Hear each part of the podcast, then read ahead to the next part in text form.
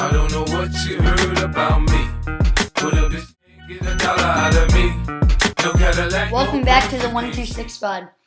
We have a special two part episode where we interview Minster's own Burke Granger. In part one, we discuss how he got started as a baseball scout, how college baseball has changed over the last 20 years, and the origin of the one and only Burkaholics. No spoilers for part two. Let's get right into it. And we would like to welcome Burke Granger to the 126 pod. Hey, Burke? what's up, guys? Yeah, great. Thanks for having me. Thanks Yeah. for being here, Burke. We've been circling this one for a while. Oh yeah, Oh yeah, yeah. I I assumed my invitation got lost in the mail. I hadn't I hadn't heard from you guys. You guys are rising up the podcast charts, and then uh so you guys you guys must have had a guest cancel, and I I'm the last minute replacement. Oh no, no, no. We got a lot. We've been wanting to get you on there. This was strategic. We'll get to that in a few minutes. Uh, but why don't you take take us off here, Jackson?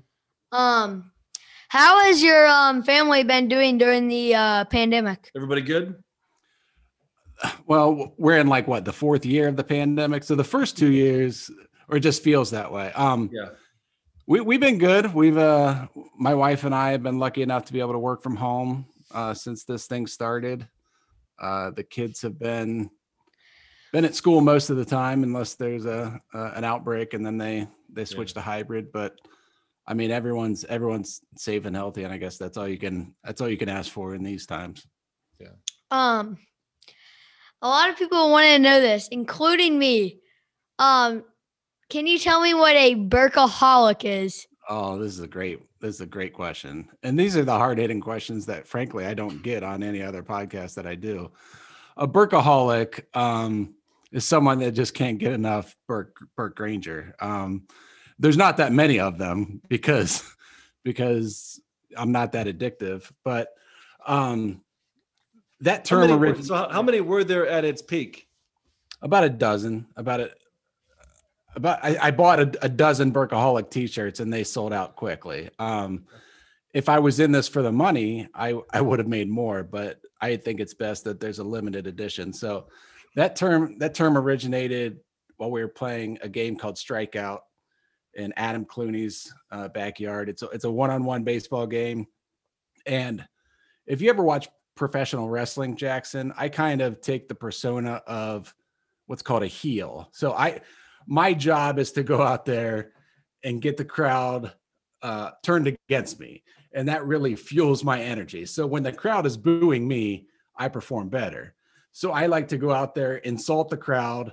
Ultimately, I win them over on my side, and those those people that that love to hate me became the Burkaholics. So they they cheer for me, uh, but they kind of hate to do so, and it's really because I'm so good. I'm a, I'm a six-time world champion of the world in that tournament, uh, the strikeout tournament, and it, that's what that's what spurred the Burkaholic movement. Are there any Burkaholics still out there today that may be listening that that still that we may know of? We'll just start with that. Any Burkaholics we may know of, or Jackson that Jackson may know. Um, so you guys you guys live in Minster, Ohio, of course, my hometown. Um, and your athletic director, Josh Clooney, uh, he's not a Burkaholic, but his wife, Julie Clooney, is a Burkaholic. And every now and then I'll see her wearing a Burkaholic t-shirt. um, I, I ran into I ran into Aaron Post. He's from uh, St. Henry, an old an old high school and college friend. Um, and he reminded he he reminded his kids of the whole Burkaholic story.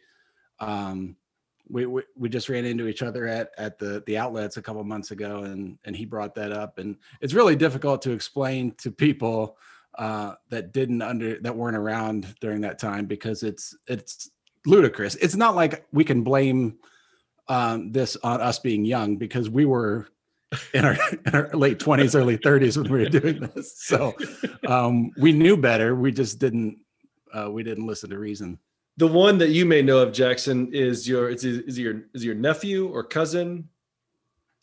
Um, which our power our power forward at uh, Minster two years ago, Cody. Cody Frericks. Cody Frericks was a big Burkaholic. Yeah, he he's he's one of the chairman of the of the Burkaholics fa- fan club. I think.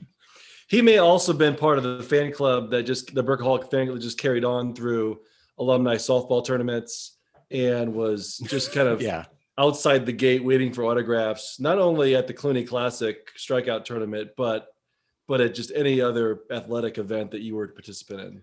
yeah. He would hang around the dugout, and and this was you know years before you knew him. Howie, that's probably how you got to know him. And then a couple years later, he's this six foot six power, power forward for the basketball team. I was trying to describe to Jackson uh, your history, and I just said he's a Burkaholic. There's a lot of Burkaholics. He had a big following, so so we thought we'd start off with that just to get it going. And I'm glad you mentioned the strikeout tournament. There's there's a lot of uh, discussion. Last year, uh, Clooney Classic canceled by injury and uh, COVID injury to the the founder. But uh, it's there's a lot of talk about getting the the next generation of of strikeout tournament participants like yourself, Jackson, back in this. Ian Clooney, uh, also part of the Boy Clan, uh, get those guys back into it to start uh, to start it back up while the uh, the elder statesmen and six time champions of the world, world champions of the world, can uh, can can watch. Yeah. I mean, I'll go out there, throw the first pitch, take some pictures with you know, kiss babies, but I'm my playing days are beyond me. Um the last time I played in the alumni tournament, I I pulled a muscle in my calf on a ball that wasn't even hit to me. Uh, so I, I don't think I can be trusted to do to do the Clooney Classic anymore. I'm I'm I'm I'm there for my appearance fee and I'm out the door. Yeah, I feel like the one year you had a cape on, as you mentioned the pro wrestler thing. I think there was something um, after you won it. Somebody may have just crowned you or put a Superman cape on or something. But Yeah, I mean, I bought it myself. Like, you have to bring your own self promotion when you go to these things. Uh, you fake it until you make it, as you will. So, I tried to make a name for myself before, and then it, eventually it catches on with with the people and you become popular. love it. Well, we wanted so we wanted to start off with that, but we also wanted to talk about. There's a lot of things we want to get to today, but tell us what you're doing now, because we a lot of people around here will say, "Hey, what does Burke Granger do?" and I'll say, you know, he, he works this, he works that, but you know, like there's a lot of people that you know follow you on Twitter that will see some of your posts that obviously follow you around draft time when you're all over the place. Mhm. But tell us exactly what you're doing uh, right now. So I work for a company called D1Baseball.com, and they cover the the coll- the collegiate baseball ranks, uh, particularly Division One baseball. And they brought me on. Uh, this will be my third season. They brought me on two years ago to cover the Midwest for them. They have a, they have a big presence, obviously, in the Pac the Pac-12, the SEC, the ACC. Uh, there wasn't a lot of coverage in these flyover states. Um, so prior to that, I, I had started my own blog on the internet and met a couple of the guys, uh, and they reached out to me to see if I would come work for them. And I was a huge fan of these guys. So even though I'm I'm probably older than them or their age, like I feel like I grew up reading some of these guys uh, on this website, and uh, so it's a pretty big honor to to be asked to come and join them and and you know make a little bit of money covering college baseball, being paid to to travel around the Midwest, go to college baseball games. Uh, it's really um, kind of something I've I've always wanted to do, and it's it's something I do. It's a passion. It's something I do on pretty much nights and weekends away from my my day job. Uh, so whereas my other friends might be um, when they get an opportunity for free time, they might go golfing. I'm going to baseball games, and that's kind of how I spend my my free time. Um, how did you get started in this business? Yeah, so it's one of those things where I had um I had I had opinions that I wanted to get out there. And like anyone, I was like, well, I, I'll just start a website. Rather, it never occurred to me to try to apply and get a job writing for another website. I was like, uh, I'll just start my own website. And that, and that website was prospectjunkies.com. Now Where we had our first know- podcast. it is. And yeah, If Um, going way back to SoundCloud, we had our first uh, my first pod ever Uh, That's right. Six, seven years ago. But then I think we got booted off the internet when we invited Pino on and he started cussing and saying the F word. So that was the end of that.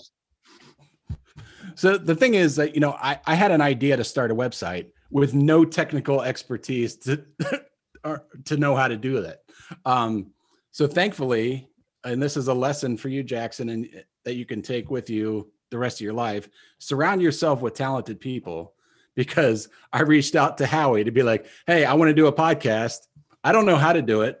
Howie, you come on and interview interview me. Here's the questions. podcasts. Can you ask Yeah. me these things? So that's I reached out. I reached out to Kurt Albers, who who you guys know, who, who's an amazing graphic designer. I'm like, hey, can you design a logo and a website? And he just did all that for me, uh, you know, for the price of price of a few beers. So, um, and then I, you know, he, he gave me a crash course and okay, once you write an article, here's how you get it up online.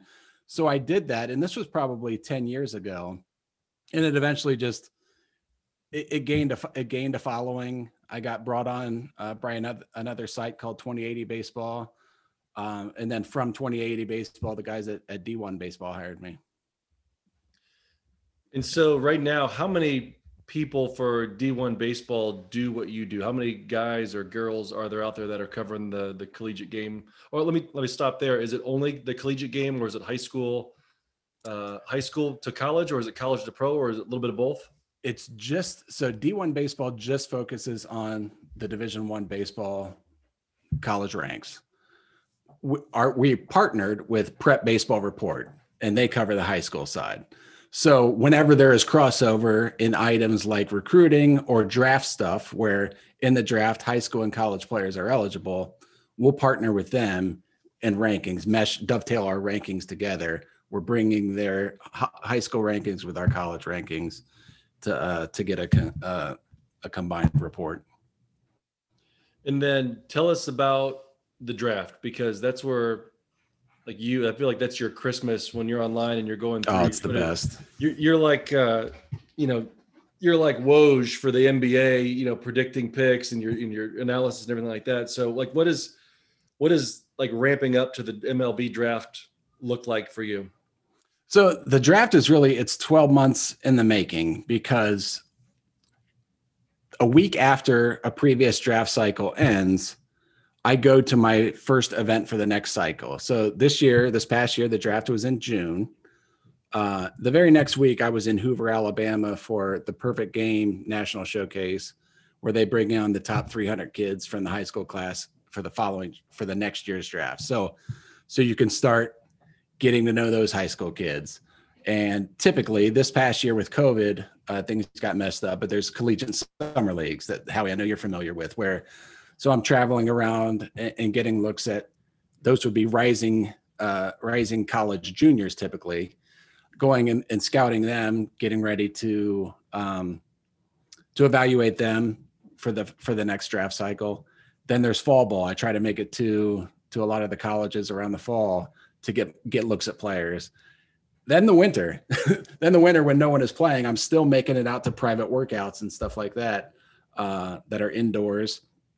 And then, I mean, now we're we're less than 30 days away from the college baseball season starting, uh, so I'll be out on the road again uh, here in here in about a month. So it's a lot of work. It's typically ramping up to the draft. It's I usually am, am gone every other weekend. The other weekends, I, I, I try to stay home. Fortunately, I have you know Ohio State here in my own backyard, where I can get over there um, and still still make it back and sleep in my own bed and not in a in a Hampton Inn somewhere in, in the middle of Indiana. So um, it, it's a it's a lot of work, but it's it's really what I love to do and.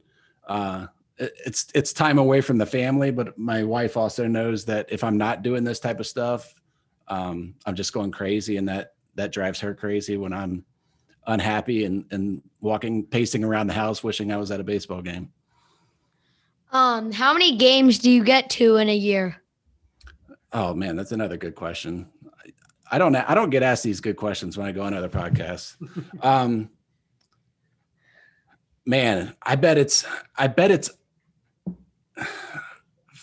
50 games a year um which which is a lot for like a normal person you know that because I, I am going to games, you know, every other weekend or most weekends. Not not a whole lot during the week unless there's a midweek game here at Ohio State. But then when you compare that, so compared to the average fan, I'm at the ballpark quite a bit. But then I compare myself to a scout, someone who works for a major league affiliate, and I probably see a fifth, an eighth of the games that they see. Like they are, they are insane. They're going the way they they're able to coordinate their schedules. Um, they're going to a noon game in Indianapolis and then still making it down for a night game in Louisville. And then the next day they're over in Lexington. Um, I do some of that, but they're much more efficient and they're on the road 300 days out of the year, seeing, seeing so many more games than I could even ever, ever imagine seeing.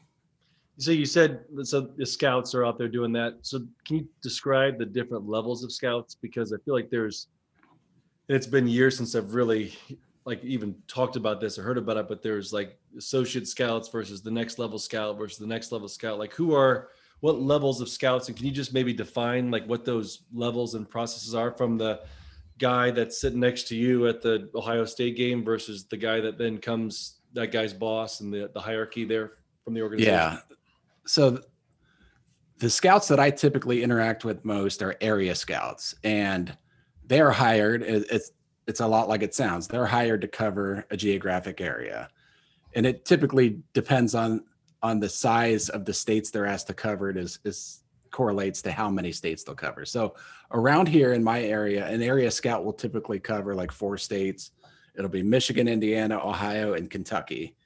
So as I'm traveling around and and almost every major league team will have an area scout in each area. So they'll, might have 12 area scouts to cover the country, dividing up states. Yep. You know, other scouts, other, because of the size of, of states, obviously Texas is a huge state. There'll just be one scout for each team that covers all of Texas, right? But around here, I'm running into the same like 30 scouts almost every game I go to.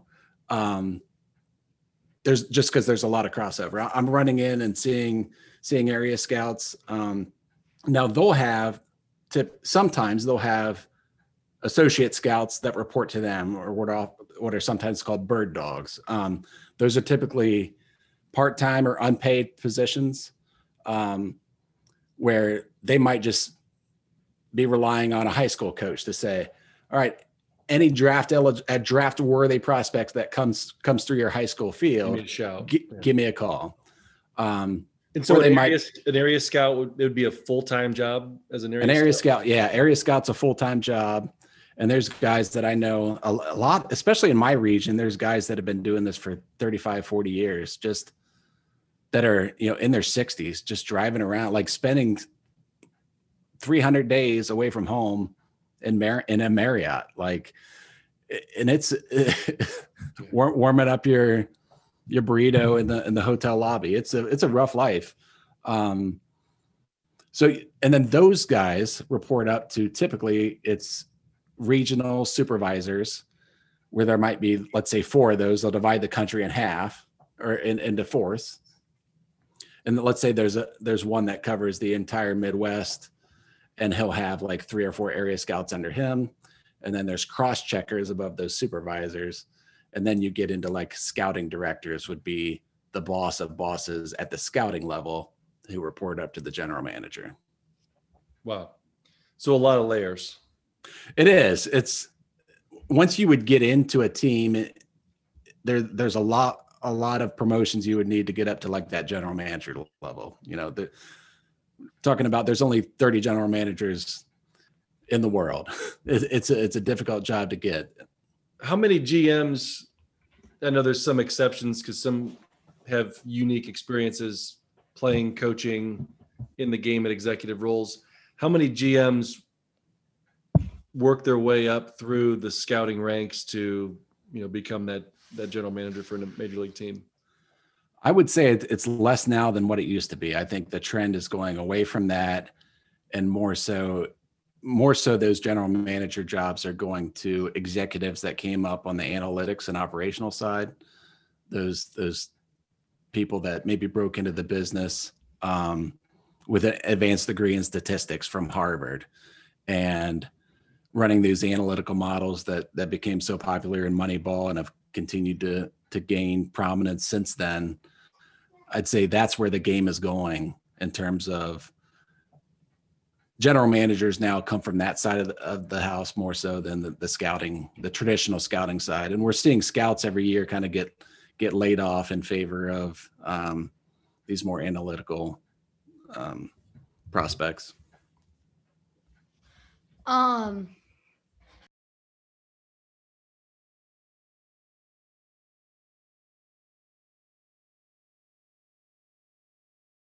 How much do MLB scouts look at advanced metrics and what stats matter most? So that's a, another good question. Um, I think a, a good percentage of scouts now in today's game look at look at advanced metrics. Um, maybe not at the area scout level, but when you get beyond, um, teams are relying on major league teams are relying on their analytical departments to help help identify and confirm that the area scouts at the games are that that the players that they're identifying as as potential draftees that the data tells the same story that they're telling a data driven story. The data backs up what they're seeing in the ballpark. So um in the in the in the 60s the 70s scouting originated as you know it, it was a form of data collection. You go to the game and you have your radar gun and your stopwatch and you're collecting data and writing it down. Nowadays, at at most of the college ballparks, you have um, TrackMan that can tell that for you. So the need for that data collection um, has lessened because TrackMan can very accurately say, on this day, Howie Corona pitched within this velocity range. This is how much his breaking ball broke uh, this was the separation of his changeup and his fastball. This is how fast he ran from home to first base, from home to third base. Um, now, scouts are still at the game with their stopwatch, doing that old school data collection for their for their own scouting reports.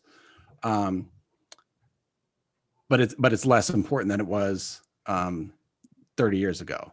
Now that now that all that data is being collected and provided to these major league teams. They need to figure out what to do with it. Um, so the second part of that question is so the first part, yeah, they're looking at data quite a bit. It might not be the scouts themselves, but the teams uh, have every team in Major League Baseball has an analytical department that's evaluating those stats and making sure it matches up with the scouts evaluation. They're in per, ma- making sure the data matches the eye test. Um, as for for what what stats matter most? Um, for me, the, the ones that I like to look at, um, and when I'm looking at a college player, there's so many other variables. Certain ballparks are are small. Um, certain competition, you know, if if a guy there was a guy from Louisville a couple years ago, Brendan McKay, who was a first round pick as both a, a hitter and a pitcher, uh, but he wasn't hitting a lot of home runs in ACC play there was one game in the midweek playing against like Western Kentucky where he hit four home runs. So that's going to inflate his stats, but it's not taking into account his opponent because he wasn't playing against North Carolina and another first round pick that weekend. He was playing against a guy who's not going to be playing baseball the year after that. Um, so you have to take those things into consideration. So when I'm looking at stats at the college level, there's not a lot of good analytical stats I can look at.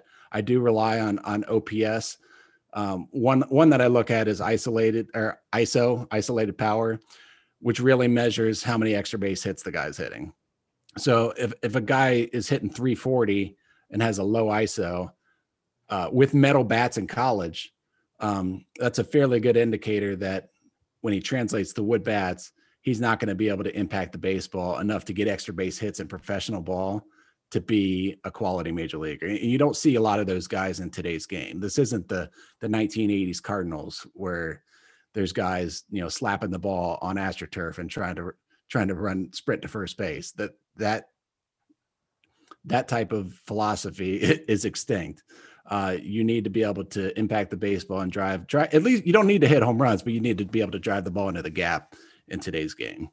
We'll get to the 80s Cardinals here in a little bit. Have a few thoughts there on that team and some of the players. yeah. But a couple more uh, things we want to get to. We'll get another question, Jackson. Um, how have you gotten better over the course of your scouting career?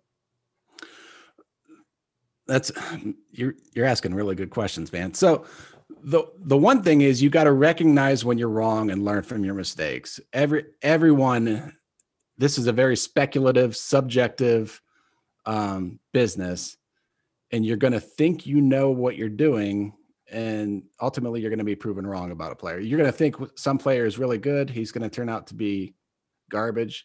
You're going to you're going to dismiss a player as not being very good, and he's going to prove you wrong, and he's going to be really good. So what what you need to do and this this applies to any facet of life not just scouting is when you make mistakes because you're ultimately going to make mistakes try to figure out the root cause what did i do wrong um, and then and then fix it going forward that's the, that's really the only thing you can do um, and try to learn from your successes too because when you do something right it's likely not just luck figure out what did i do in this instance and how did that how is that different than when I screwed it up the last time I did it. So that's kind of a broad answer, but that's really what I try to do and and getting better at at this day to day. Um, how many of the top prospects um, are one sport athletes? Not many. Um at, at least early on. Like by the time they get to maybe their senior year in high school, they might start to specialize. But a- anytime I hear, as I'm covering college baseball, coaches, I, I speak to a lot of the coaches in the Big Ten, and when they're bragging about a player, they're telling me how athletic he is. They're talking about his accomplishments in other sports. This guy was an all-state swimmer. He was an all-state basketball player. He was, you know, he played quarterback on the football team. Um, those types of things go a long go a long way. Uh, I don't see a, a ton of kids that specialize in high school go on and play uh, baseball at a high level. I'm sure it happens, but the success stories that coaches want to share and tell me about are those kids with diverse backgrounds, and they they seem to like those kids that have a, have different types of, of muscle memory that that don't just specialize in throwing a ball from 60 feet six inches. So that's one aspect of it you're you have uh, different disciplines. You can learn different things and jackson you're probably already seeing this. There are different strengths that you learn playing football than you get from playing basketball and baseball and other things. So i would encourage everyone to play as many sports as possible um, to learn those those lessons in life because most of us aren't going to go on and play college or, or professional baseball professional sports anyway. Um, but you know there there was i didn't go on and play college you know football. I played i played some college baseball but i learned a lot of lessons in football about discipline about structure about order that that maybe didn't necessarily translate into baseball um, but i was still able to take what I learned and apply it uh, in my job as a professional. So, um, yeah, I, I think that's that sums it up.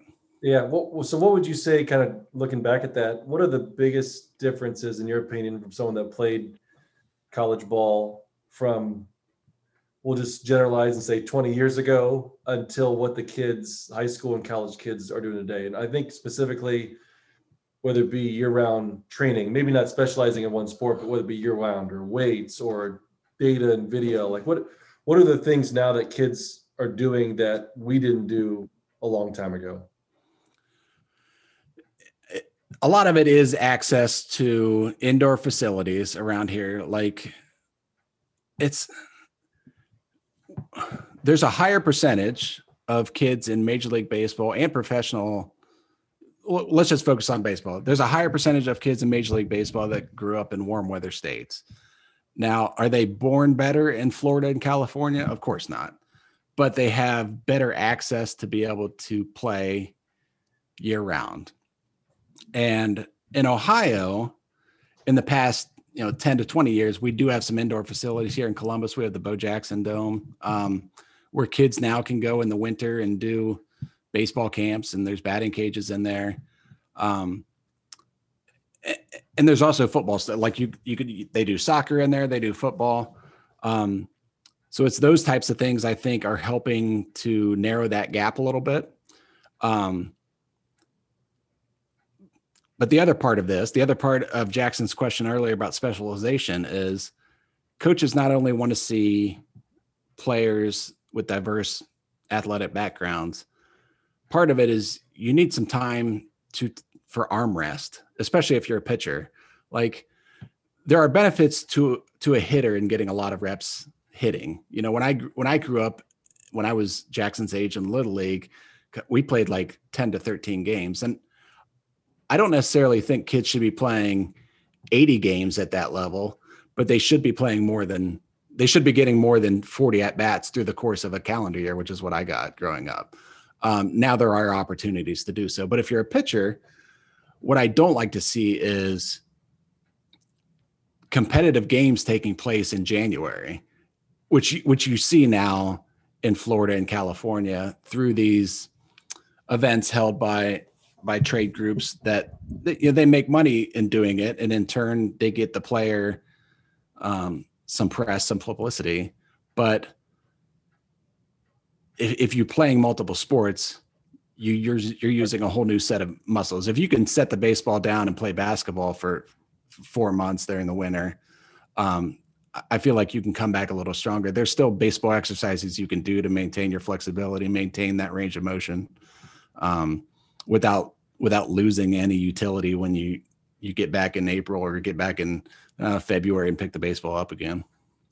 Like- I feel like there was maybe a guy back in Fort Wayne growing up that had access to the whatever you know. We so we maybe got like one time a winter we'd go field some grounders or something like that. Did you guys have anything around here? Was there any anybody's shed barn anything that you guys would go take a few cuts or something? No, like the the high school gym, like you, the gymnasium, you would go in and hit like soft, hit rubber balls. Um, Yeah, but that was you know that was the guys that didn't play basketball.